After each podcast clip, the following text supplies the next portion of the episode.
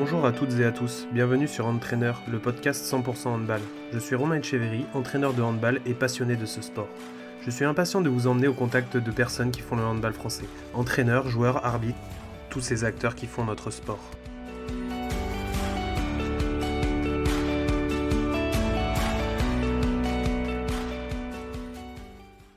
Bonjour à toutes, bonjour à tous. Donc aujourd'hui, nous avons le plaisir de recevoir Franck Maurice. Donc bonjour Franck. Bonjour. Alors euh, bah, déjà, je vais te demander euh, comment tu vas? Bah, je vais bien, on est en pleine préparation. Euh, les, semaines se sont enchaînées là, depuis qu'on a repris le 19 juillet. on a la chance d'avoir des joueurs qui, qui, ont participé aux Jeux Olympiques. Donc le groupe se reforme complètement petit à petit. Et puis on va attaquer la dernière ligne droite avec quatre matchs amicaux sur les 15 prochains jours pour être prêt à recevoir Saran le 12 septembre. Alors, euh, j'ai vu effectivement que là, vous aviez joué ex. Ça s'est plutôt bien passé. Tu étais content? Oui, j'étais plutôt content pour un premier euh, match, euh, faire match nul et puis surtout mettre autant de, rythme et d'intensité que ce qu'on a mis. C'était vraiment très satisfaisant. On a enchaîné après avec le tournoi de, Toulouse où on a fait nul contre Limoges et on a gagné le lendemain contre, contre. Donc voilà, des prestations qui, qui sont plutôt, plutôt bonnes. Euh, mais qui marque aussi euh, ce, qui, ce qui est le gros chantier de, la préparation et de, et, de, et de ce que l'on va devoir mettre en place, c'est-à-dire les aspects défensifs. Ok. Alors, ce que je te propose, c'est euh, un petit peu de te présenter, de raconter un petit peu ton parcours. Alors, je suis né, je suis né le 10 décembre 1971 et je suis né dans, la, dans la banlieue parisienne, dans le 93. Et, et à ce moment-là, dans le 93, la grosse équipe de handball, c'était Gagny. Et euh, j'étais à l'école primaire à, Gagny et mon institutrice était euh, euh, en CP l'épouse d'un des éducateurs de la ville qui était un, qui était un handballeur.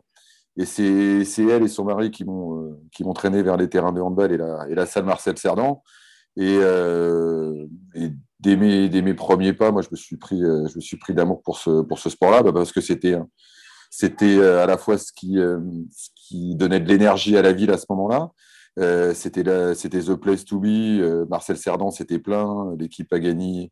Euh, à l'époque, jouait, jouait le titre de champion de France. C'était c'était Jean-Michel Germain manette, c'était Eddie Couriol, Marc Méjean, Eric Caillot, Garnier, Nouet, puis après Perreux, Médard, voilà, que des grands noms des, des années 80. Et j'ai grandi dans cette, dans cette ambiance-là avec, avec la, la, chance de rencontrer des éducateurs qui m'ont formé à la fois en tant que joueur, mais qui, qui m'ont marqué aussi dans mon parcours d'entraîneur, parce que j'ai, je fais référence aussi toujours aux premières personnes que j'ai croisées, à ceux qui nous donnent euh, l'envie d'entraîner, l'envie de, l'envie de transmettre. Euh, et, et, je repense à Bernard Porot, qui a été mon premier, éducateur, mon premier éducateur, à, à Françoise Dechex, à Philippe Donatien, euh, à, ceux qui, aux frères Germain, Philippe et, Jean-Michel, à, Jean-Paul Crombols, voilà, tous ceux qui ont été euh, à un moment donné à, des étages de, ma formation de, joueur et, sur lesquels je m'appuie aussi aujourd'hui en tant qu'entraîneur parce que c'est important de se, de se rappeler d'où l'on vient et puis surtout de se, de se dire que euh, on, est, on, est, on, est, on est à la fois de passage et on est, on est des transmetteurs. C'est comme ça vraiment que moi j'aborde le, métier, le métier d'entraîneur. Et, puis, bah, j'ai réussi à, à, gravir les, les, échelons de l'information et puis à réaliser mon rêve qui était de jouer en équipe première à Gagny. Euh, malheureusement, le, le, club a connu quelques soucis financiers et j'ai dû, j'ai dû m'expatrier. Alors, suis commencé par m'expatrier pas très loin parce que je suis, par, je suis resté en région parisienne. Je suis allé à Ivry-sur-Seine euh, où là, j'ai fait deux années fantastiques puisqu'on a été champion de France en, euh, on a gagné la Coupe de France pardon, en 1996 et champion de France en 97. Et puis après, je suis descendu euh, un peu plus, euh, un peu plus dans le sud et j'ai terminé ma carrière de, joueur à Nîmes en, en, 2002 pour basculer tout de suite sur ma carrière, sur ma carrière d'entraîneur. Les circonstances de, la vie ont fait que je, je me suis retrouvé au jubilé d'une amie de mon épouse dans les locaux de la Ligue de Franche-Comté de handball. Et il cherchait à ce moment-là un technicien pour le pôle espoir euh, à la Ligue de Franche-Comté. Et ah, j'arrivais, euh, j'arrivais à un moment donné où on venait d'avoir notre premier enfant. Euh, j'avais, j'avais 30 ans, bientôt 31, et je me posais des questions sur mon envie encore de, de continuer à, bah, m'investir, à, à, voyager, à, avoir encore toutes les contraintes que sont celles d'un professionnel. parce que au début, c'est au début c'est du plaisir et puis plus on monte dans les âges et, plus il y a plus il y a plus il y a de contraintes plutôt. Et, finalement, bah, l'opportunité s'est faite que euh, ça s'est fait rapidement. Voilà, j'ai pas réfléchi parce que c'était au mois de juin. Il me restait un an de contrat, mais je suis allé voir mes dirigeants euh, et les entraîneurs à l'époque étaient euh, Jérôme Chauvet et, Christophe Mazel. Et je leur ai dit voilà, j'ai l'opportunité de basculer vers une carrière d'entraîneur. Il me reste un an de contrat, qu'est-ce qu'on fait? Ils m'ont demandé si c'était ce que j'avais envie de faire. Je leur ai dit ouais, c'est ce que ce que j'ai envie de faire. Et ils m'ont dit bah, écoute, on te libère de ta dernière année de contrat, mais on on est parti à Besançon, voilà, avec, euh, avec Meissa qui n'avait pas encore un an et, mon épouse euh, qui, devait s'adapter à mes contraintes euh, professionnelles. Et puis j'ai fait cinq ans sur le cinq ans sur le pôle sur le pôle espoir à Besançon. La sixième année, je l'ai faite à cheval entre le pôle à Besançon et puis l'équipe de nationale masculine qui cherchait à remonter. Et on est monté tout de suite en, en, en D2. Donc il a fallu faire un choix à ce moment-là entre rester sur une structure fédérale ou passer, euh, ou passer euh, à la professionnalisation. Et je me suis rendu compte que ça a été une, école formidable, le, le, pôle, les équipes de ligue. Je me rappellerai toujours de ma première compétition avec les, euh, avec les 87, un tour d'interligue où j'ai jamais eu autant mal au ventre de, toute ma vie. Hein. Même les, les, grands matchs que j'ai pu jouer, là, je me retrouvais sur une compétition interligue à Dijon et, et, je, flippais comme un gamin. Et, et ça a été très formateur à la fois dans, mon éducation d'entraîneur, dans les contenus qu'on peut mettre en place, parce que bah, c'est à la fois quotidien, mais c'est aussi, euh, on, a largement le temps de, de, trouver, de trouver les régulations, les bonnes formules sur les, sur les euh, situations qu'on peut mettre en place. Le, le, chemin est extraordinaire parce qu'il y, y, a des gamins qui sont à l'écoute et qui ont, envie de, qui ont envie de progresser. Mais il manquait un élément essentiel, c'était la compétition. Euh, tout ce qu'avait fait, euh, tout ce qu'avait fait la, la richesse de mon parcours de joueur, bah, c'était les confrontations, c'était le, travail en équipe, aller, se confronter aux meilleurs, aller, chercher des aventures collectives euh, extraordinaires. Et, à ce moment-là, il y, avait deux tours d'Interligue, il y avait un ou deux tours d'Interpol, ça faisait euh, quatre compétitions dans l'année, et au bout d'un moment, ça me manquait. Et donc, euh, quand il a fallu faire le choix du professionnalisme, bah, ça c'est pas, ça c'est, la réflexion n'a pas été très longue. La, principale réflexion que j'ai eu à mener, elle a été avec euh, avec mon épouse, avec mon cercle familial, et, euh, c'était de se dire voilà, on, bascule vers un vers un vers un métier qui est un métier qui est précaire par essence, ce sont des contrats à durée déterminée qui sont sont jamais très longs, où il faut faire preuve de mobilité. Euh, parce qu'à certains moments, bah, euh, tout peut s'arrêter, il faut déménager, le cercle familial, tout le monde, tout le monde doit suivre. Et euh, mon épouse a été extraordinaire, elle m'a dit est-ce que c'est vraiment ce que tu as envie de faire? Est-ce que tu es prêt à te lancer là-dedans et, et, à mettre toute ton énergie et, et toute ta passion là-dedans? Et la réponse, évidemment, ça a été oui. Et depuis, elle arrive, elle arrive à me suivre et j'avoue que c'est un confort extraordinaire dans ma, dans ma carrière d'entraîneur de pouvoir se dire que le cercle familial s'est adapté à mes contraintes professionnelles. Euh, après, je te laisserai euh, rebondir. Euh, j'avais lu que tu as toujours été très investi dans le hand, tu as fait de l'arbitrage aussi et tout. C'est vraiment en fait un sport qui tout de suite t'a entouré et, toutes, les, toutes arcans de, ce sport-là, ça t'a intéressé quoi. ouais, parce que quand j'étais tout petit à Gagny, a, la ville, elle respirait handball. Quoi. Euh, le rendez-vous du samedi soir, c'était aller à Cerdan avec sa petite cuillère, euh, taper sur les, taper sur les barrières. Euh, tout le monde se retrouvait là-bas, la salle elle était pleine, l'équipe elle était, elle était en réussite, donc c'était vraiment le, le, quelque chose de quelque chose d'entraînant. Et, et, moi, je me suis très vite dirigé vers. Je, savais que je voulais être, je voulais faire un métier dans le sport. Donc, euh, j'ai, en, même temps, je faisais du tennis.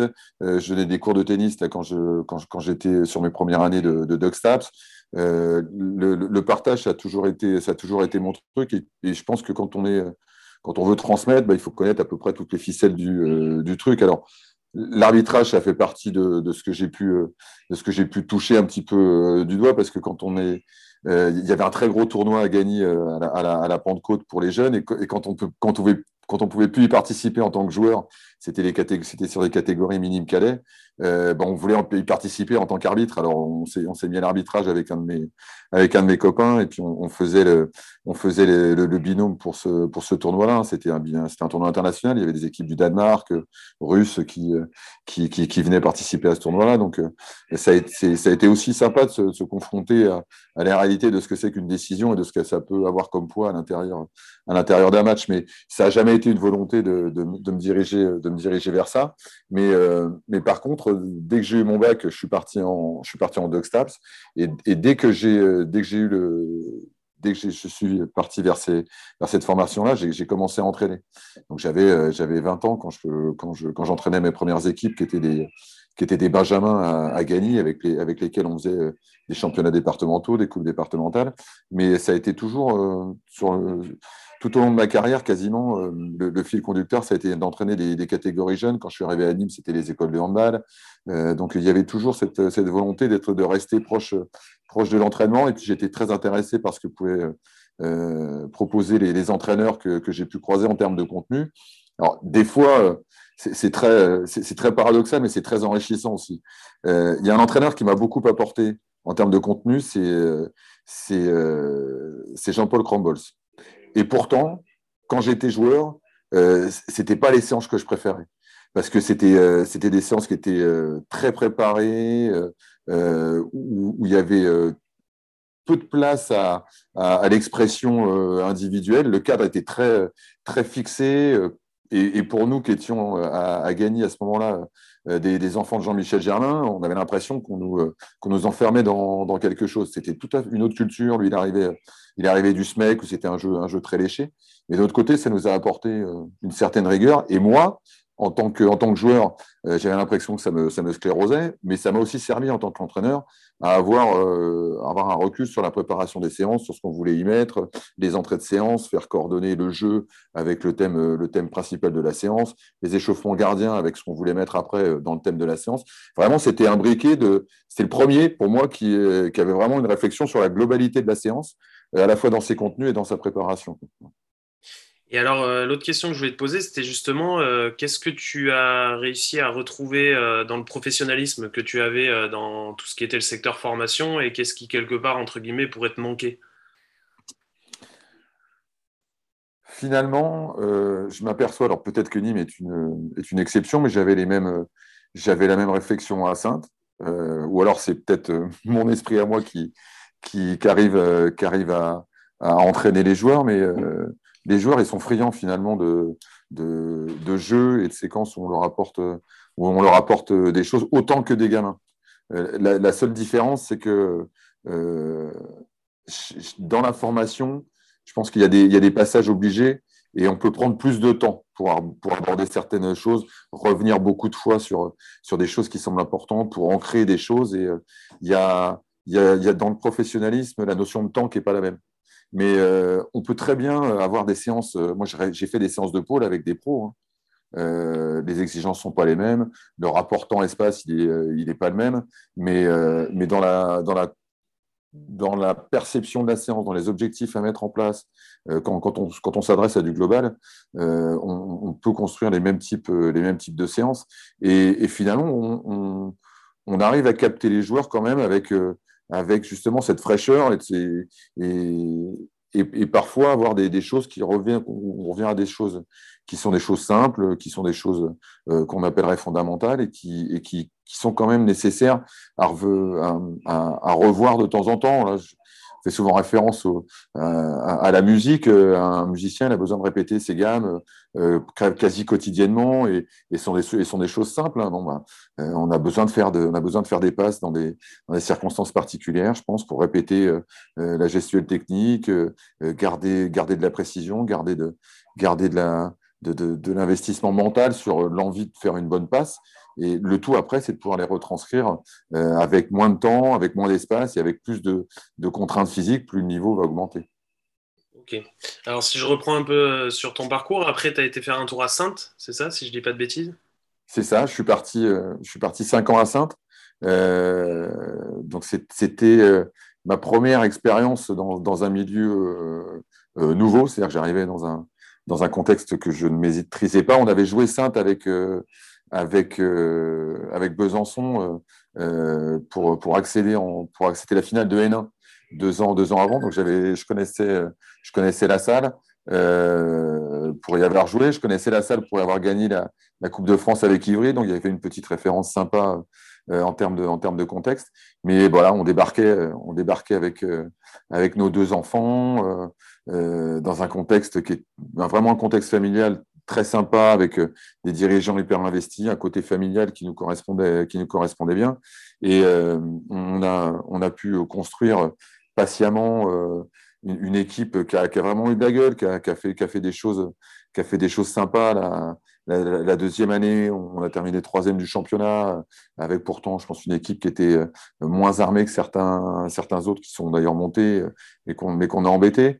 Mais euh, je, je, suis aperçu aussi qu'il il, fallait, il fallait être très prudent dans la construction des équipes et du, et du, euh, et, du professionnalisme dans des structures qui sont des structures euh, où il y a beaucoup d'investissements, où il y a beaucoup de bénévoles, euh, mais où, le, où, le, passage sur le, au professionnalisme était moins maîtrisé. Donc on a, et, moi, et moi le premier, on a fait quelques erreurs dans la construction de l'équipe et, de la, et de la masse salariale, et on a, on a été confronté à des problèmes financiers, rétrogradés en N1.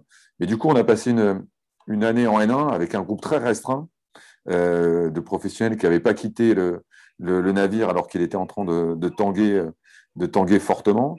Et euh, on s'est retrouvé à 7-8 professionnels sur une saison, des fois des entraînements euh, où, on s'entraînait à 4 ou 5 avec un, avec un seul gardien pour préparer un match. Mais c'est aussi très formateur en, tant qu'entraîneur d'avoir des professionnels qu'il faut préparer un match en ayant, en ayant peu de peu d'outils pour avoir de la, de la confrontation. C'était c'était un autre moment avec euh, avec des mecs qui étaient euh, des mecs euh, que je trouve aujourd'hui particuliers puisque dans leur investissement ils ont été ils ont été irréprochables pendant un an. Je pense à, à Florent Ferrero, à Sylvain Kiefer. c'était c'était c'était un moment à la fois compliqué parce que bon on se dit merde notre métier, euh, individuellement, il est, il est en danger. Est-ce que je vais pouvoir rebondir? Est-ce qu'il est qu'il va pouvoir y avoir d'autres opportunités qui vont se représenter? Mais du coup, où le, où le, noyau, euh, le noyau se resserre et on est en, on est en capacité de produire des choses qu'on n'aurait peut-être pas imaginé produire dans ces circonstances-là. D'accord. Et donc après, euh, direction Nîmes? Alors après, direction Nîmes, parce que pendant cette année en N1, je, je suis monté à l'INSEP euh, quatre, jours, quatre jours tous les mois, passer mon, passer mon DES, euh, le diplôme qui était devenu nécessaire à entraîner en première, en première division. Et euh, je l'ai passé en même temps que Jérôme Chauvet, qui lui entraînait euh, l'USAM à, à ce moment-là. Et pendant l'année, il me dit écoute, on va, changer de directeur du centre de formation. Est-ce que c'est est -ce c'est un poste qui peut t'intéresser? Moi, je suis en responsabilité sur l'équipe sur l'équipe senior. Je ne sais pas combien de temps j'y ferai, mais il y, aura peut-être la possibilité à terme de pouvoir, euh, de pouvoir basculer dessus. Est-ce que le projet centre de formation, euh, être proche de l'équipe 1, ça, t'intéresse? Et bah, ma réflexion, ça a été de me dire, euh, quitte à être dans un projet professionnel fort, les places étant chères, autant être au contact de l'équipe professionnelle, au moins voir comment ça fonctionne. Peut-être qu'il y aura une opportunité dans le club, mais au moins rattraper le wagon du professionnalisme et de, la, première division. Et puis finalement, c'est avéré que ça s'est fait plus vite que prévu, puisqu'au bout de, euh, au bout de 18 mois, euh, euh, Jérôme a décidé de, de, passer la main et on a, on a switché, il est revenu sur le centre de formation. Moi, je suis passé sur l'équipe 1 et puis depuis, ben, on, fonctionne, on fonctionne comme ça avec, avec réussite. Et justement, pour revenir à ce que tu disais tout à l'heure, tu parlais de précarité. Et là, ça commence, toi, ça fait 7 ans que tu es à la tête de l'équipe. Donc, est-ce que comment tu vois le fait justement d'arriver à se stabiliser et à installer euh, finalement euh, quelque chose dans la durée qui n'est pas forcément évident dans les métiers du sport maintenant quoi? Ouais, alors il y, a quelques exceptions. Hein. Moi, j'ai la référence absolue dans ce dans, dans, notre métier, c'est Patrice Canaillé, hein, qui, lui a, gravi tous les échelons euh, jusqu'au jusqu'à la Ligue des Champions. Donc c'est un parcours exceptionnel. C'est vrai que 7 ans aujourd'hui, ça paraît ça paraît être ça paraît être beaucoup. Euh, moi, ce que je, j'ai l'impression qu'il faut être honnête de toute façon, pas chercher à, faire des choses différentes en fonction du, du, contexte, mais si, si ça fonctionne, c'est parce que on, on, me donne, on me donne de la confiance. Si ça fonctionne, c'est parce que moi, je rends, je rends des résultats et que, et que cette, voilà, ce fonctionnement entre des dirigeants qui, qui, sont là, un président qui est là pour faire fonctionner le club et un entraîneur qui est là pour faire fonctionner, fonctionner l'équipe, bah, c'est, ce, ce fonctionnement-là, il, il, il, avance correctement. Alors, moi, j'ai eu la chance aussi de grandir avec, avec le club. C'est-à-dire que quand, quand, quand, moi je repasse sur, sur l'équipe, euh, à ce moment-là, le club vient de remonter depuis, euh, depuis un an et demi en première division.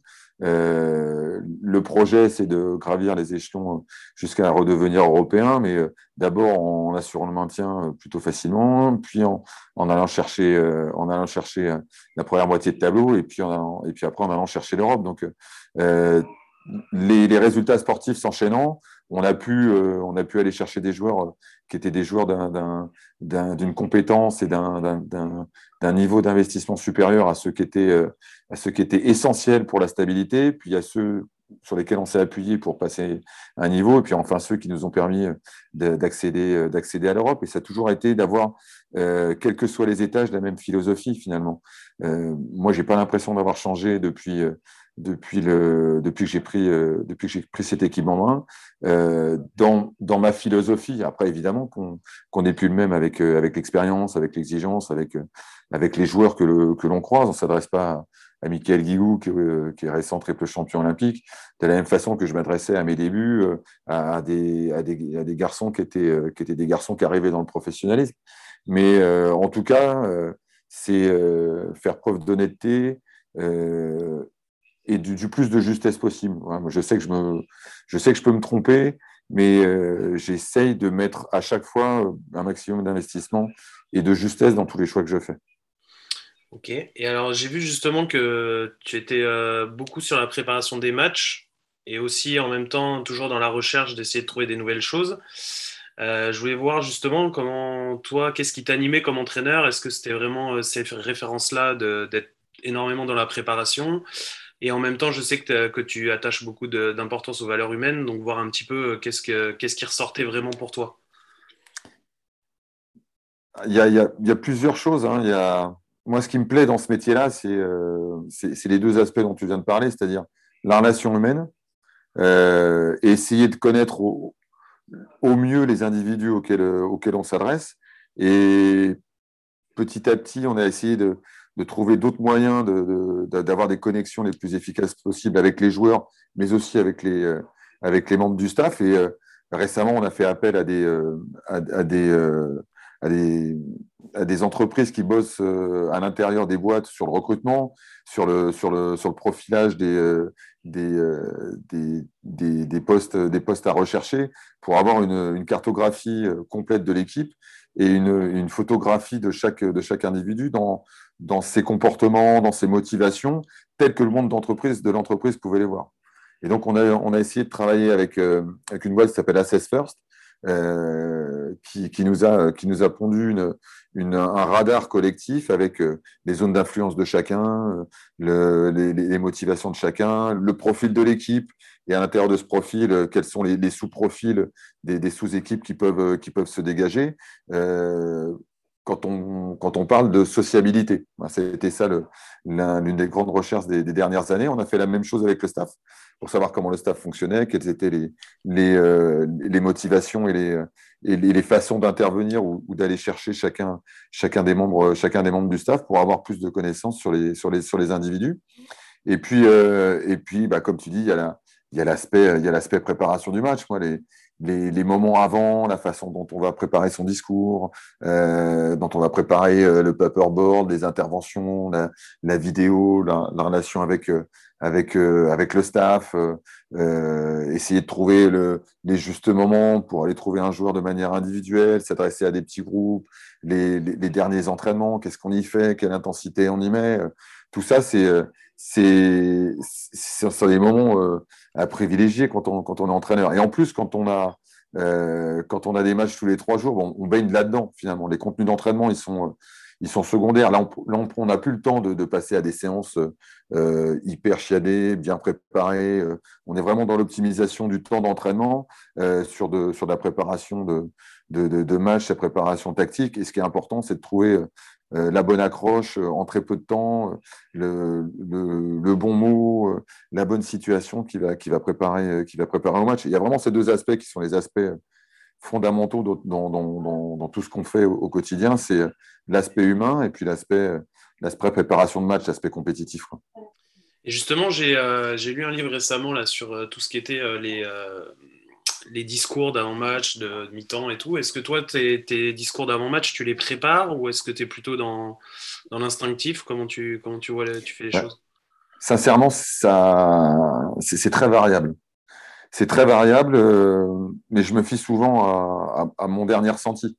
Euh, je pourrais avoir préparé quelque chose et puis finalement ne pas faire du tout ce que j'ai préparé. Euh, ou alors faire complètement ce que j'ai préparé, ou alors me dire, écoute, là, tu as besoin de rien dire. Ça a été très, euh, très variable dans les, dans les, euh, dans, les discours, dans, ceux qui m'ont dans, marqué. Un, des moments, un des moments dont je me, dont je me rappelle, qui est un moment, qui est une victoire à Nantes, dans, un match où, Nantes est une équipe qui est, supérieure à la nôtre, où, on y va, on est en train de se battre pour, pour, être, pour être européen. Ça va être notre première année d'accession, d'accession en Coupe d'Europe. Et j'avais préparé quelque chose sur Nantes, la salle, le, la façon dont il fallait aborder le match, à la fois le respect, mais l'irrespect. Euh, et, et, puis, je vois les mecs fonctionner euh, sur le dernier entraînement, fonctionner euh, fonctionner avant le match et je me dis, euh, non, c'est. Dis-leur franchement ce que tu as, ce que as sur le cœur, quoi. Sois honnête avec eux. Et, finalement, j'ai fait un discours sur les, sur les interrelations euh, dans, le, dans le groupe qui n'était qui était pas préparé du tout. Mais il y avait des trucs qui m'avaient sauté aux yeux. Des, des, mecs qui s'étaient pris la tête entre eux, d'autres qui communiquaient pas. Et, j'avais pas préparé de, de parler là-dessus et, finalement je me suis j'ai fait que parler euh, que parler de ça euh, l'aspect tactique euh, on l'a complètement complètement mis de côté. On a fait un rappel tactique dans le vestiaire avant le match. Alors forcément c'est c'est bonifié par le fait que tu gagnes derrière mais il y a d'autres moments où, où, tu sens qu'il se passe des choses et puis le, le résultat il, est il n'est pas forcément celui que tu imagines, c'est-à-dire la victoire, mais tu sens que ton équipe, par contre, elle a, elle a développé des choses euh, qui, correspondent à ce qu'elle est, euh, dans, l'animation, dans la, collaboration. Et puis, c'est peut-être ces, choses qui, des choses euh, auxquelles ils ont été sensibles pendant le discours. Mais, d'un autre côté, j'imagine aussi qu'il y en a qui n'ont pas besoin de ça. C'est-à-dire que quand on, quand on s'adresse à un vestiaire où il y a 16 mecs qui vont préparer un match, je n'ai pas une seule seconde, j'imagine que je peux toucher 100% euh, des mecs qui sont à l'intérieur avec ce que je dis, la façon dont je me comporte, ce que je peux mettre comme message euh, sur les murs. Euh, si, par contre, sur ce que je vais dire, sur les 16, il y en a 4 que j'arrive à faire basculer vers quelque chose de plus positif, bah, c'est pas une question de proportion, mais en, mais en tout cas, si j'arrive à en faire basculer euh, vers, vers de la confiance ou vers euh, quelque chose euh, qu'ils n'avaient pas avant, avant le discours, bah, j'aurais fait, fait mon boulot. Ok, justement, quand tu parlais des relations et tout, au niveau de la gestion d'équipe, est-ce que tu es, est-ce que tu es beaucoup dans l'individualisme? Est-ce que tu vas parler aux mecs quand même régulièrement? Comment tu, tu, gères un peu de ce côté-là?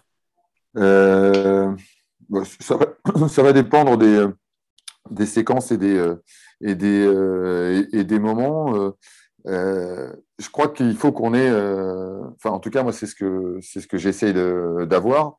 il faut qu'on ait toutes les cordes à notre arme et qu'on ait la capacité de s'adresser à la fois à quelqu'un devant tout le monde et puis d'aller chercher à ce moment-là peut-être à des moments la vexation, à d'autres moments la valorisation, euh, le, questionnement quand on s'adresse euh, à quelqu'un pour que lui réponde devant tout le monde, euh, et puis à d'autres moments s'éloigner du groupe, prendre quelqu'un à part, et puis lui, lui, donner des, lui donner des, des, des informations qu'on pourrait peut-être pas lui faire passer devant, devant tout le monde parce qu'il le prendrait mal ou parce que c'est quelqu'un qui justement parce qu'on a perçu son profil préfère qu'on s'adresse à lui de manière individuelle plutôt que de manière plutôt que de manière collective. Donc c'est pour ça que c'est important de, de, comprendre la façon de fonctionner, ce qui va toucher quelqu'un, euh, comment s'adresser à lui, quels vont être ses, ses, signaux, euh, signaux d'alerte, quels vont être les, différents canaux qu'on va pouvoir va pouvoir utiliser. Et puis à l'intérieur de ça, vraiment être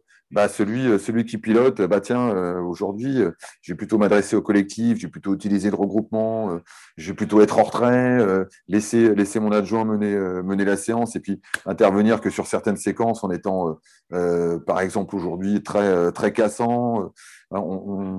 Je trouve, qu'un entraîneur, c'est c'est quelqu'un justement qui doit réussir à trouver euh, le, positionnement le plus juste possible dans, X types de, de, situations, qui doit être à la fois capable d'entraîner euh, son équipe et puis d'entraîner les mecs euh, individuellement ou ne pas, intervenir parce qu'il y a des mecs qui n'ont pas besoin d'être entraînés. il y a des mecs qui n'ont pas besoin d'être, sans cesse remis euh, remis en question. Euh, encore une fois, je prends les, plus grands joueurs, euh, ils savent, ils, savent comment se préparer. Mika encore, Guigou l'a parlé de, ce qu'il a fait au JO. Il disait, bah, maintenant qu'on a qu'on a connu le quel chemin emprunter, bah, on aura plus de facilité à emprunter ce chemin. Et c'est ça l'expérience. C'est il y en a qu'aujourd'hui auquel on n'a pas besoin de montrer la voie. À d'autres, il faut mettre des gros panneaux, les trucs qui clignotent, les, euh, les, les, sirènes, il faut faire du bruit et tout. Euh, il y en a d'autres, ils n'ont pas besoin de ça. Donc, nous, on est là pour, on est là pour baliser ou pas les, les, les différents chemins à la fois individuels euh, et surtout collectifs, parce que l'idée à la fin, c'est que tout le monde se rejoigne sur un truc qui est, fondamental dans ce qu'on fait, c'est la performance. Quoi. Ok. Alors, ce que je te propose, Franck, c'est de passer à la partie question des auditeurs. Donc j'ai un petit peu répertorié euh, ce qui avait pu être demandé. Donc euh, c'est assez variable, tu vas voir, mais, euh, mais assez intéressant. Alors la première question, c'était de savoir comment tu gérais le retour des internationaux, la fatigue, les relations entre équipiers, notamment entre vainqueurs et vaincus. comment tu, gérais globalement ce retour? Alors c'est intéressant comme question parce que les, les, quatre profils qui viennent de revenir sont, sont quatre profils différents, complètement. On a un triple médaillé d'or qui revient, qui est sur son petit nuage, qui a terminé son aventure avec l'équipe de France d'une façon euh, que lui décrit, euh, ce sont ses mots comme euh, idyllique. Il ne pouvait pas imaginer mieux terminer. Donc il arrive, il est sur son, sur son encore sur cette, sur cette énergie-là. Alors il a, il, a, il a coupé, il a fait la fête, il en a profité, c'est normal. L'énergie, en tout cas mentale, elle est, elle est positive. Il falloir qu'on trouve l'énergie en balistique, mais ça, à mon avis, c'est pas, pas un souci. Euh, et puis on a Rémi Desbonnets, qui lui a accompagné l'équipe euh, pendant, euh, pendant ce, pendant cette aventure olympique, donc qui a participé à la construction de l'équipe, qui a participé à tous les entraînements, qui a participé à sa façon en tant que remplaçant à, à, ce que l'équipe elle soit dans les meilleures conditions, mais, mais qui a peut-être la, la, la, frustration de ne pas avoir pu franchir le pas, le pas du terrain et euh, avec qui euh, bah, il va falloir euh, discuter de bah, justement comment on utilise cette frustration et comment on remet cette énergie peut-être qui a été parfois un petit peu un petit peu frustrante à la disposition de, de l'équipe. Et puis on a les deux Égyptiens, eux, qui se sont arrêtés au pied du podium, qui ont regardé les trois autres équipes monter sur les trois marches, euh, avec un qui a, qui a 20 ans, qui a, qui a, tout pété, donc lui qui est sur une qui est sur une pente ascendante, qui commence à s'installer et qui veut devenir un, euh, qui a été un top player du tournoi olympique, qui devenir maintenant un top player de, la, de la Likimoli Star League. Et puis un autre qui devait être un top player de l'équipe euh, de l'équipe égyptienne et qui est un peu calé sur demi-finale finale. Donc tu vois les quatre profils euh, psycho en termes d'énergie, ils sont complètement ils sont complètement différents et c'est là que je te dis que tu tu peux pas les tu peux pas les, gérer les quatre les quatre de la même façon. moi, je les ai eu déjà un individuellement au téléphone. J'ai discuté individuellement euh, euh, avec eux. Euh, je sais que je ne vais pas me comporter avec les quatre de la même façon. à mes déchets, il ne faut pas que je le lâche. ce qu'il vient de faire là, il faut qu'il continue, mais ça va demander à ce qu'on soit tout le temps derrière ses fesses pour qu'il continue à se bouger et à avoir autant d'exigences que ce qu'il a pu, que ce qu'il a pu démontrer pendant le tournoi, le tournoi olympique. Rémi, je pense que c'est l'envie de jouer, l'envie de remontrer de, que, que bah, il, est dans cette, dans cette dynamique olympique, bien qu'il n'ait pas mis les pieds euh, sur le terrain. Euh, bah, il va falloir aller le chercher, euh, faire attention à ce que ce, manque de ouais, cette déception, qui est une déception vraiment pesante, euh, euh, bah, elle, soit rattrapée aujourd'hui par les objectifs euh, de club. Et puis Mika, bah, lui laisser sa propre vitesse pour que au, premier match, finalement, ça va être lui son premier objectif, c'est le premier match. on a le temps de, on a le temps de, voir comment ça se construit, ça se construit d'ici là. mais en, en, tout cas, le premier entraînement après, et ça, c'est un effet que j'avais que j'avais pas perçu euh, à ce point-là. Euh, c'est-à-dire que ça, sur une préparation, sur les préparations qui sont aujourd'hui des préparations longues, 6-7 semaines, euh, qu'on avait fait le choix de faire en 7 semaines avec un gros break à la fin, des, à la fin des, trois premières semaines de 6 jours. on a une préparation physique qui a, fait, qui a fait 3 semaines, un gros break, un second bloc qui a commencé avec les matchs amicaux pendant 10 jours sans les internationaux. et puis l'arrivée de, des internationaux ça donne une dynamique différente. Et ça permet, euh, ça permet à la préparation euh, de, repartir avec une nouvelle, une nouvelle énergie, ce qui est, ce qui est vraiment très, euh, très agréable en, fin de, en fin de quatrième semaine. Parce que c'est des moments où il, y a, où il y a pas mal de fatigue, les matchs commencent à s'accumuler. On en a fait trois la semaine dernière, on en a deux cette semaine. Donc cette énergie-là, c'est une énergie que j'avais, c'est une énergie que j'avais pas que j'avais pas estimée à ce point-là.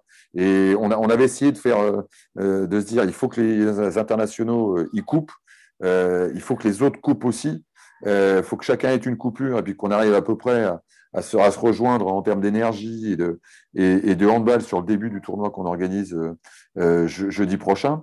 Et, puis je m'aperçois que la, collision des deux, des, des deux sous-groupes, elle amène une énergie au groupe, au groupe entier. Ok. Alors, euh, une question euh, complètement différente, euh, c'était de savoir si pour toi le plus important était d'avoir un gaucher ou un bon gardien. Et... Un gaucher ou un bon gardien Oui, c'est ça. Et, en fonction, est-ce qu'il était, est qu'il était nécessaire de mettre des gauchers au but? Ah, alors, le, gaucher, c'est savoir si, si, le gardien doit être gaucher, alors la question. Oui. D'accord. Euh, alors, j'essaye de. Je réfléchis. Et j'ai eu un seul gardien gaucher euh, de tous les gardiens que j'ai entraînés. Il me semble que c'est Nico Pavillard euh, à Sainte. tout le reste des gardiens que j'ai pu entraîner étaient, étaient droitiers. On sait que dans le, dans le parcours fédéral, les, gauches, les gauchers étaient euh, pendant un moment, alors là en équipe de France, on, en a beaucoup maintenant, mais euh, c'était quand même une denrée rare et on essayait de les garder euh, pour les mettre, bah, surtout pour jouer à droite et, sur les postes importants. Mais c'est vrai que c'était quelque chose, on disait, on essayait de pas mettre le gaucher dans les buts. Quoi. Ouais. ce qui est sûr, c'est qu'aujourd'hui, il y, a des, moyens tactiques de pallier à l'absence d'un gaucher, notamment sur la base arrière au, poste d'ailier droit, même s'il euh, y, a, y, a, là d'autres aussi, euh, d'autres façons de pouvoir aborder le, problème. Euh, c'est une compétence qui est, difficile, qui est difficile, qui est difficilement, dont, on, a du mal à se passer sur, les, postes très spécifiques des droits. Mais on, a, je pense qu'on a la capacité de, pallier à ces absences de manière temporaire bâtir un projet de jeu euh, sur une saison ou sur une compétition euh, euh, internationale à, très haut niveau avec uniquement une base arrière de, droitier, même si l'équipe de France elle a été le contre-exemple absolu à certains, à certains moments, bah, ça, demande justement des compétences exceptionnelles chez les, chez les droitiers et puis une, préparation qui, qui, est vraiment très, très, très spécifique. Maintenant, avoir des gauchers, euh, des, gauchers dans le but, si j'avais si j'avais un grand gaucher qui est à la fois un, très bon gardien et un très bon arrière droit et que je devais euh, faire le choix de son positionnement, je pense que je le mettrais dans le but. Ah ouais. Euh, ouais, parce que je pense que c'est un poste qui est fondamental le poste de gardien de but. Et entre faire des arrêts et, marquer des buts, on marquera toujours des buts. On trouvera toujours des solutions de, marquer des buts. Euh, par contre, trouver quelqu'un qui a envie de faire des arrêts et qui est compétent euh, dans ce domaine-là, ça, reste quand même un poste particulier avec des, euh, avec des appétences exceptionnelles. Donc, je pense que je le mettrai dans les buts. D'accord. Alors, euh, la question d'après, c'était de savoir le regard que tu portais sur l'évolution du handball masculin et féminin de ces dernières années. Alors, je prends beaucoup, beaucoup de plaisir à regarder le, handball féminin. Euh, j'ai ma fille qui est, en, qui est en centre de formation euh, à Metz pour la plus grande. J'ai une autre fille qui est euh, qui, qui, elle, est en, est en pôle espoir. Donc, je suis le handball féminin euh, à la fois euh, au niveau des, des, du hand amateur avec ma plus jeune et du hand professionnel avec ma, avec ma plus grande. Je vois pas mal de matchs de, de Ligue des Champions, des, notamment de l'équipe, de Metz entraînée par, par Manu Mayonade, et puis des compétitions, des compétitions internationales. Et c'est un jeu qui est vraiment agréable parce qu'il y a, il y a moins de rapports de force physique, c'est, c'est plus fluide, ça, ça court beaucoup, il y a, il y a beaucoup, je trouve, de, d'originalité tactique dans ce que peuvent proposer les coachs, que ce soit des coachs en Ligue des Champions et, ou des coachs, des coachs en club. Euh, il y, a, un système qui est un système un peu différent du handball euh, masculin qui commence un peu à évoluer chez les garçons. C'est qu'on retrouve beaucoup de coachs euh, d'équipe sur les équipes nationales. Donc, les innovations qu'ils peuvent avoir en club, bah, ils les reproduisent sur les équipes nationales.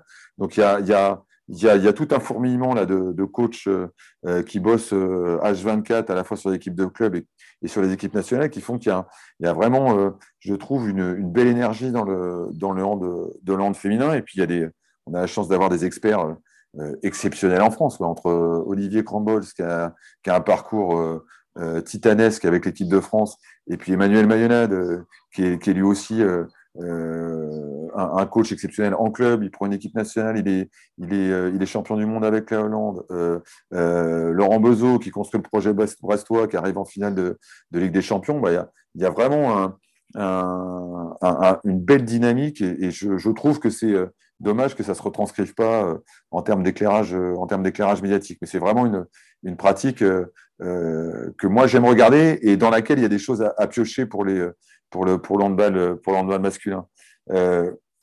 Le handball masculin, euh, c'est très. Euh, c'est, très on peut se faire chier à regarder des équipes qui gagnent. Voilà, en gros. et on, peut adorer regarder des équipes qui, qui ne gagnent pas forcément. Je, je prends le cas de l'Égypte. Euh, au, au, au, JO, c'est une équipe qui a été euh, flamboyante, qui a donné du jeu. Elle avait une vraie identité, cette équipe-là, euh, par rapport à, à d'autres équipes qui étaient peut-être plus, euh, euh, plus centrées sur la rentabilité. Voilà, je pense à l'équipe d'Espagne qui a joué avec une génération très vieillissante, qui a, fait, qui a fait du handball à l'espagnol, mais qui n'était pas un handball extraordinaire, mais par contre qui est reparti avec une médaille. Voilà. Il y, a, y a vraiment encore des, des, des des niveaux d'enthousiasme très différents quand on regarde les équipes euh, masculines. Bon, malgré tout, je pense que c'est euh, euh, c'est une discipline, on a une discipline qui progresse tactiquement. Il y a, chaque fois qu'il y a un changement de règlement, bim, derrière, ça réagit sur des, sur des, adaptations, sur des adaptations tactiques. Alors, on aime ou on n'aime pas le, jeu à 7, mais ça reste quand même aujourd'hui une, solution à, à, pouvoir envisager, ne serait-ce que pour défendre contre. Ça, pour défendre contre, on est obligé de jouer avec. Donc, ça, ça permet de, ça permet de, aussi de, de, développer certaines aptitudes qu'on ne développait pas il y, a, il, y a quelques, il y a quelques années. Euh, et puis, il y, a des, il, y a, il, y a des, il y a des choses à, à, voir, à voir partout. Euh, il y a à la fois des joueurs qui ont des, qui ont des compétences extraordinaires qu'on ne voyait pas il y, a, il y a quelques années. Moi. Un mec comme dit quand même, c'est je ne sais pas si on verra un mec qui est capable à la fois de, d'avoir cette puissance euh, physique sur les, sur les jeux de transition, euh, du duel, euh, de la qualité de passe. Enfin, voilà. Et encore, je trouve qu'il est, il a encore des, choses à construire de ce, de ce point de vue-là. Mais il y, a, des, y, a, des, talents exceptionnels et puis il y a des, il y a des, coachs, des coachs vraiment hyper intéressants. Et, et, et, je, trouve qu'en France, on a vraiment des, des, équipes avec des coachs qui, sont dans la recherche, des, innovations, d'enthousiasme dans, ce qu'on peut faire. Et, euh, et, c'est vrai que le, handball, le coaching espagnol est, mis en avant parce que c'est une, une nation dans l'entraînement qui, aime s'exporter. Mais il y a en France aussi des, coachs qui, qui bossent, qui travaillent. Et, et, voilà, bah, c'est aussi pour moi l'occasion de dire que c'est on a une école française d'entraîneurs qui, est une vraie bonne école euh, et qui permet de sortir à la fois des entraîneurs, mais si on a des joueurs qui sortent, c'est parce qu'on a aussi des, cadres qui sont bien formés. Ok. alors, euh, la question d'après, c'était de savoir si ton passé de joueur t'aidait à mieux appréhender la préparation mentale du joueur, ou est-ce que c'est quelque chose que tu as découvert en tant qu'entraîneur? Alors, ça, oui, ça m'aide à appréhender certaines, certaines situations euh, dans, les, dans les préparations de match. Euh, je m'imagine comme moi j'étais, et puis je peux peut-être faire référence à ce genre de, de perception mais ça n'empêche pas que la préparation mentale, euh, je pense, auquel euh, la personne fait référence, c'est quand même un outil très particulier. Et qu'aujourd'hui, euh, on, on, a besoin, nous, je pense, à la fois d'aller chercher des outils. Tu parlais de lecture euh, tout à l'heure, mais on a besoin de se documenter, je pense, sur ce qu'est la, la, préparation mentale, aller, euh, aller euh, lire différentes expériences, aller, aller chercher le, les, les, modes de fonctionnement dans d'autres sports avec des, avec des spécialistes de, de, de, ce, de, cette partie très, très particulière. Et puis aussi peut-être d'avoir une compétence, une valeur ajoutée à l'intérieur à l'intérieur d'un staff parce que c'est une oreille différente c'est une écoute différente et il y a des choses qui peuvent, euh, qui peuvent être exprimées euh, à la fois collectivement au préparateur, à la fois individuellement, individuellement au préparateur, qui n'est pas l'entraîneur. Euh, parce que bah, y, a, y a un truc qui, qui est fondamental dans la relation entre le joueur et l'entraîneur, c'est que le joueur sait qu'à la fin, vous êtes celui qui le met ou pas sur le terrain. Et ça, il y a forcément cette, c'est ce regard-là quand, euh, quand, on, quand, quand, on, quand on vous parle. Euh, il y a forcément ce regard-là quand, on quand, échange, quand on échange des choses. Et il se cet échange-là, il n'existe pas avec une personne qui est en dehors. Et euh, il, peut y avoir, il peut y avoir des choses dites qui peuvent être des, des choses intéressantes dans le, dans relationnel. Et je pense que c'est, c'est un outil qui, qui est un outil qui doit s'ajouter à la, à, la, à la boîte à outils des, des entraîneurs au même titre que la préparation physique, que la vidéo, euh, que le travail sur la nutrition, euh, que, que le travail sur, euh, sur, sur la récupération. Il y a, il y, a, il y a dans la mallette aujourd'hui de l'entraîneur et du sportif de haut niveau un tas d'outils exceptionnels qui sont, qui sont à sa disposition. Et l'idée pour moi, c'est de dire qu'un staff, il doit être capable de proposer tous les outils aux, aux sportifs. Il y a un socle commun et, euh, et le sportif, après, bah, il doit être en, capacité de, venir piocher sur ce dont il a, sur ce dont il a besoin, ou euh, si le, joueur n'a pas encore assez d'expérience, le, staff doit être en capacité de l'orienter vers des, secteurs où, il n'a pas encore toute la maturité nécessaire. Ok. Alors, euh, est-ce que tu pourrais nous citer, euh, selon toi, tes points forts en tant qu'entraîneur et où tu penses encore avoir à progresser? Ah, j'espère que je progresse euh, et que j'ai encore beaucoup de, beaucoup de zones de, progrès. Euh, euh c'est difficile de se dire.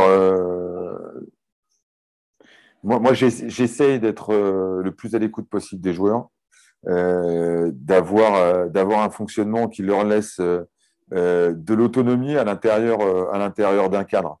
moi, je leur dis souvent, je suis sur le côté, donc moi, je suis, euh, un, pas, euh, un, pas en retrait, de vous. C'est, vous qui prenez les décisions. Et moi, mon boulot, c'est de vous donner les moyens de prendre les meilleures décisions avec le moins de temps, temps possible. Alors, soit en organisant des choses collectivement, soit en vous donnant des armes euh, individuellement. Mais moi, mon, rôle, je pense, c'est de créer l'autonomie à l'intérieur d'un projet collectif. Et c'est ce que j'essaye c'est ce que j'essaye de faire passer comme message. Alors, soit en mettant des choses en place moi, soit en, travaillant avec le staff, soit en discutant avec, euh, euh, avec les joueurs. Mais euh, si, si j'avais à, à, me définir, je dirais que je suis quelqu'un qui a besoin que le projet soit partagé. Ok.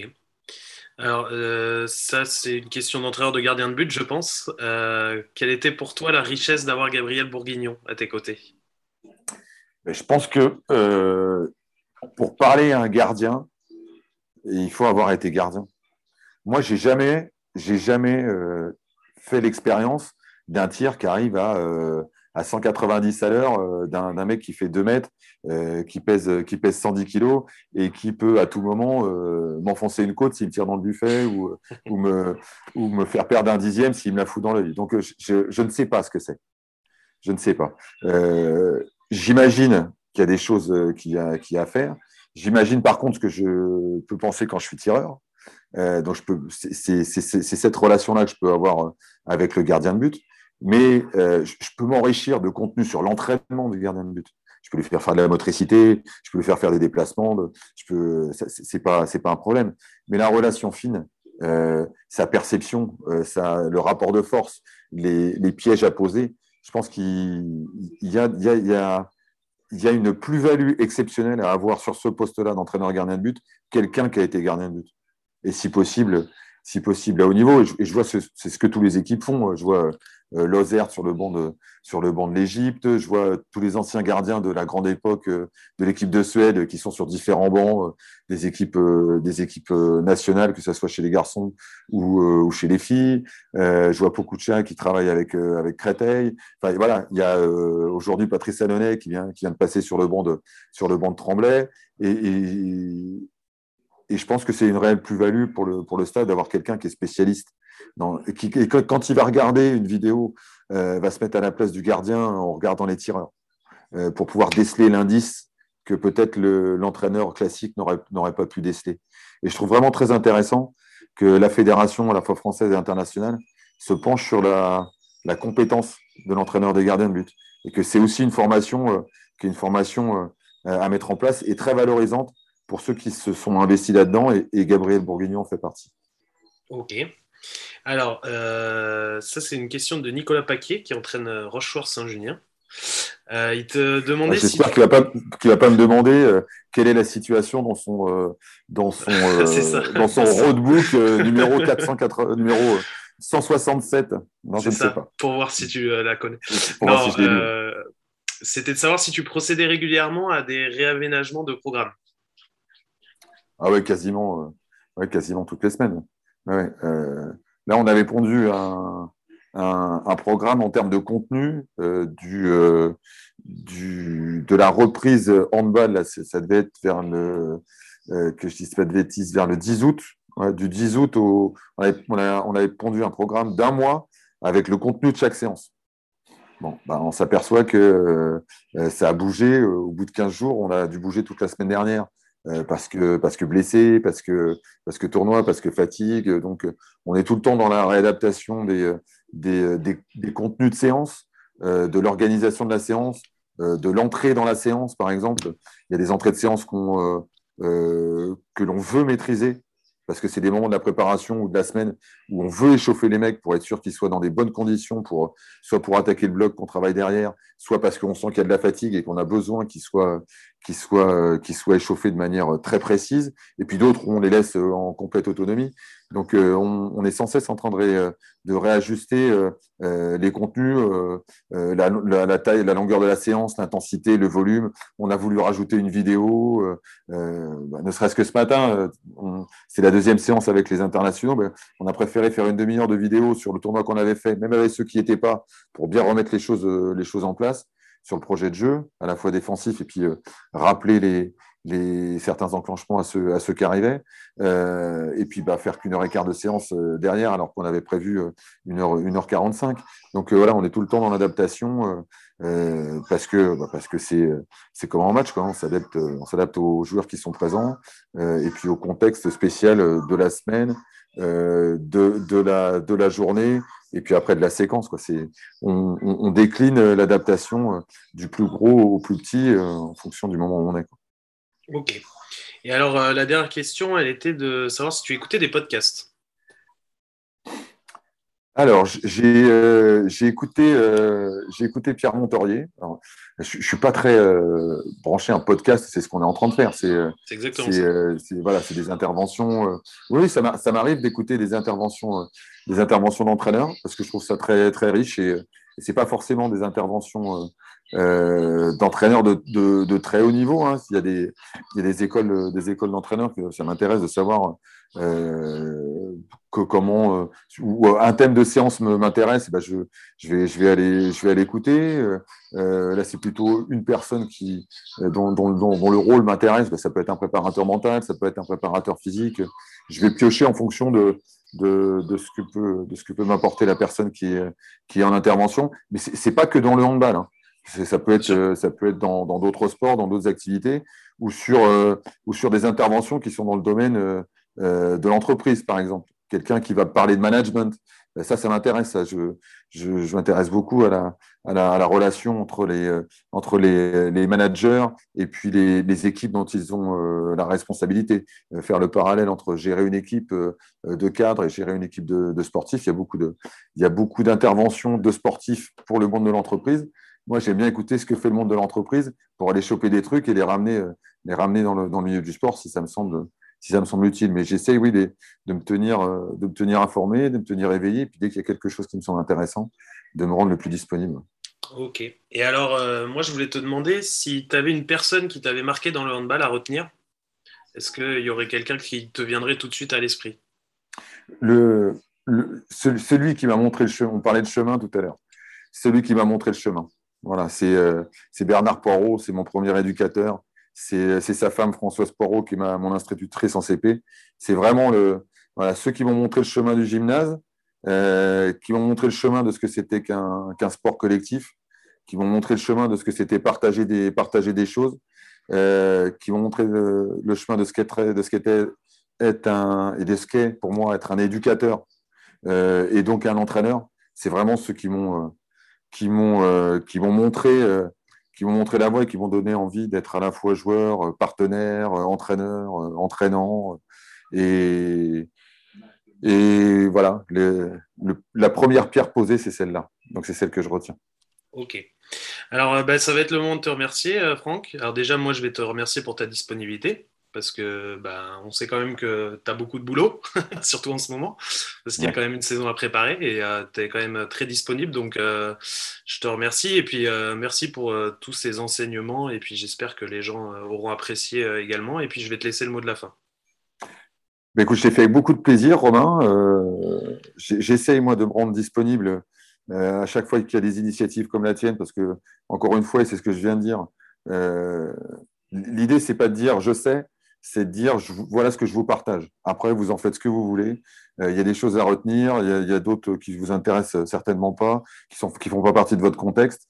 Mais on a toujours des choses à, apprendre, on a toujours des choses à partager. Et c'est vraiment dans cet esprit-là que je fais ce, ce genre, ce genre d'intervention. Et, c'est comme avec les joueurs tout à l'heure, si jamais ça peut éclairer une personne quand on a regardé ce, ce, podcast, comme moi j'ai pu être éclairé par euh, une intervention dans, comme toutes celles que je peux, je peux suivre, bah, je trouve que j'aurais, j'aurais participé à, à, ce que, à ce que le handball apporte aux autres. Et il m'a tellement apporté que je suis évidemment redevable. C'est comme ça que je conçois le, métier d'entraîneur. Eh ben super, eh ben merci beaucoup Franck en tout cas. Merci à toi Romain. Et puis à bientôt. À bientôt.